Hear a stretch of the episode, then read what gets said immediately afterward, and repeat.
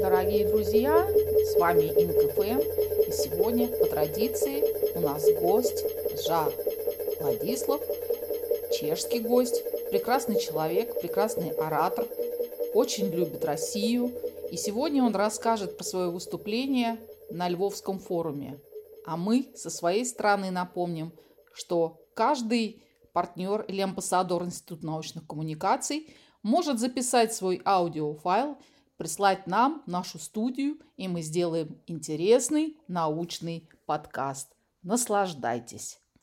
Уважаемые слушатели, предлагаю вам текст своего выступления на пленарной сессии Первого международного Львовского форума 2020 посвященному 90-летию со дня рождения академика Дмитрия Семеновича Львова. Тема «Основы жизнеспособности экономической науки».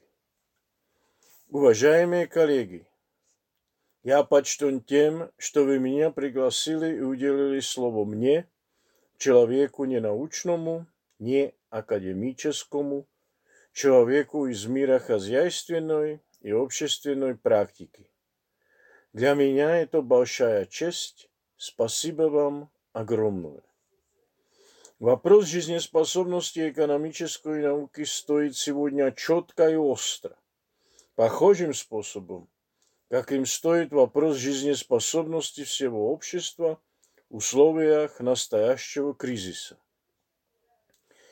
Причины неудач разных позиций экономической науки в противостоянии лицом к лицу к масштабным вызовам и кризисам нашего мира невозможно объяснить только тем, что большинство научных экономических элит находятся в общественной и финансовой зависимости от правящих элит.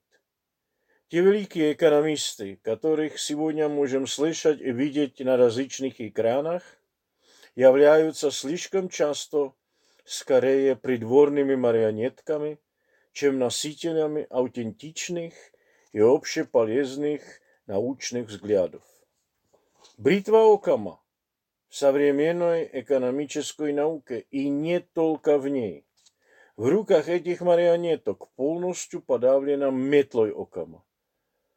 Мощным орудием, которое заметает под ковер все, что нарушает совершенство образа их экономической теории и, в частности, политической и экономической практики, которую она апробирует и восхваляет. Но существует также другая системная причина, заключающаяся в устаревании общественных наук в целом в том числе и экономической науки. Это устаревание связано с упрямым оставанием картезианского дуализма, отделяющего мышление, сознание или душу от материи, и также с упрямой приверженностью количественному анализу всех явлений, включая ментальные. Роджер Пенроуз – Лауреат Нобелевской премии сказал, что наука останется устаревшей, пока ей не удастся интегрировать сознание в осознание. Свои научные описания того, как действует наш мир. Экономическая наука пока придерживается своего непонятного понятия, а homo economicus не только в силу традиций, но и с диким упрямством. Это ведет к проникновению своеобразного и к тому же устаревшего ньютоновского физикализма в общественные науки, особенно в экономическую науку. Ведет к теоретической недооценке и даже игнорированию мягкой части действительностью которую невозможно достаточно хорошо измерить, оценить и представить в цифровой форме. Естественно, такие общественные и экономические теории создают совершенно искаженную картину мира и оправдывают подавление сдерживание мягкой, трудно исчисляемой и оцениваемой части реальности и сокрытие ее значения для социально-экономической теории и практики.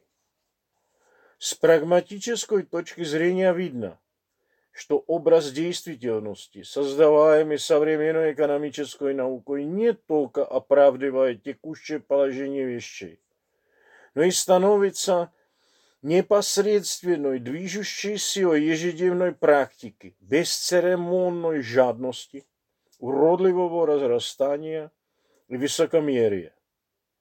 Он оправдывает войны, терроризм, тиранию и уничтожение природы. Утверждает, что общее всестороннее загрязнение окружающей среды является неотвратимым и закономерным и нам остается только принять такое положение вещей и смириться с ним. С интеллектуальной точки зрения заметна устарелость, поскольку современные данные не только естественных наук, но и математики, биологии и медицины позволяют создать намного более пластичную и реальную картину человеческого поведения – в его отношении к окружению и мышлению, чем та, на которой упрямо настаивают современная социология и экономика. С этической точки зрения большая опасность заключается в том, что предлагаемые общественными науками современные взгляды на реальность никоим образом не соприкасаются с трансцендентностью и не могут стать фундаментом какой-то либо общественной или хотя бы групповой системы ценностей. С этим связан и эстетический контекст. Поскольку современные описания действительности являются или безвкусными, или просто уродливыми и непривлекательными. Например, политическая экономия традиционно предлагает только две абсурдные карикатуры реальности – капитализм и коммунизм, утверждая при этом, что кроме них не существует никакого другого пути. Попытаюсь сформулировать три условия жизнеспособности экономической науки, которые опираются на общие закономерности жизнеспособности. Речь идет о создании трех важных динамических равновесий функционирования экономической науки. Во-первых, речь идет о создании равновесия между свободой науки с одной стороны и ее нужности, необходимости с другой стороны. Наука обладает естественной тенденцией, способностью упорядочивать, влиять, овладевать использовать и изменять свою среду, но она также зависит от этой среды. Науке не нравится слышать это. И уж тем более не рада она, когда ей об этом напоминают. И здесь, наверное, можно говорить о равновесии гордости и покорности. Во-вторых, речь идет о создании равновесия между способностью науки в синхронной горизонтали реагировать на актуальные ей приходящие из среды и тем, как она справится с использованием своих разновременных прошлых достижений в теории и практике во вертикали. Сегодня науке явно угрожает чрезмерное следование собственному опыту, то есть определенная самососредоточенность, вместо внимания к современным задачам или актуальным трендам. В-третьих, речь идет о создании равновесия между закрытостью и открытостью, или между таинственностью и явственностью науки. Между тем, насколько она способна скрывать свои внутренние тайны и тем, насколько она способна открытости своей среде. Именно закрытие является основой жизнеспособности, начиная с уровня клетки, ибо физис криптестай филей. Но без коммуникации и, самое главное, без самопрезентации, такая закрытость просто не имеет смысла. Быть полезным самому себе – это мало. Необходимо обладать пользою и для других.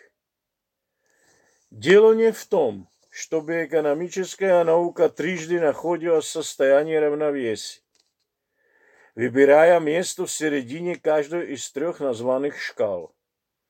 Дело не в том, чтобы она была трижды серой.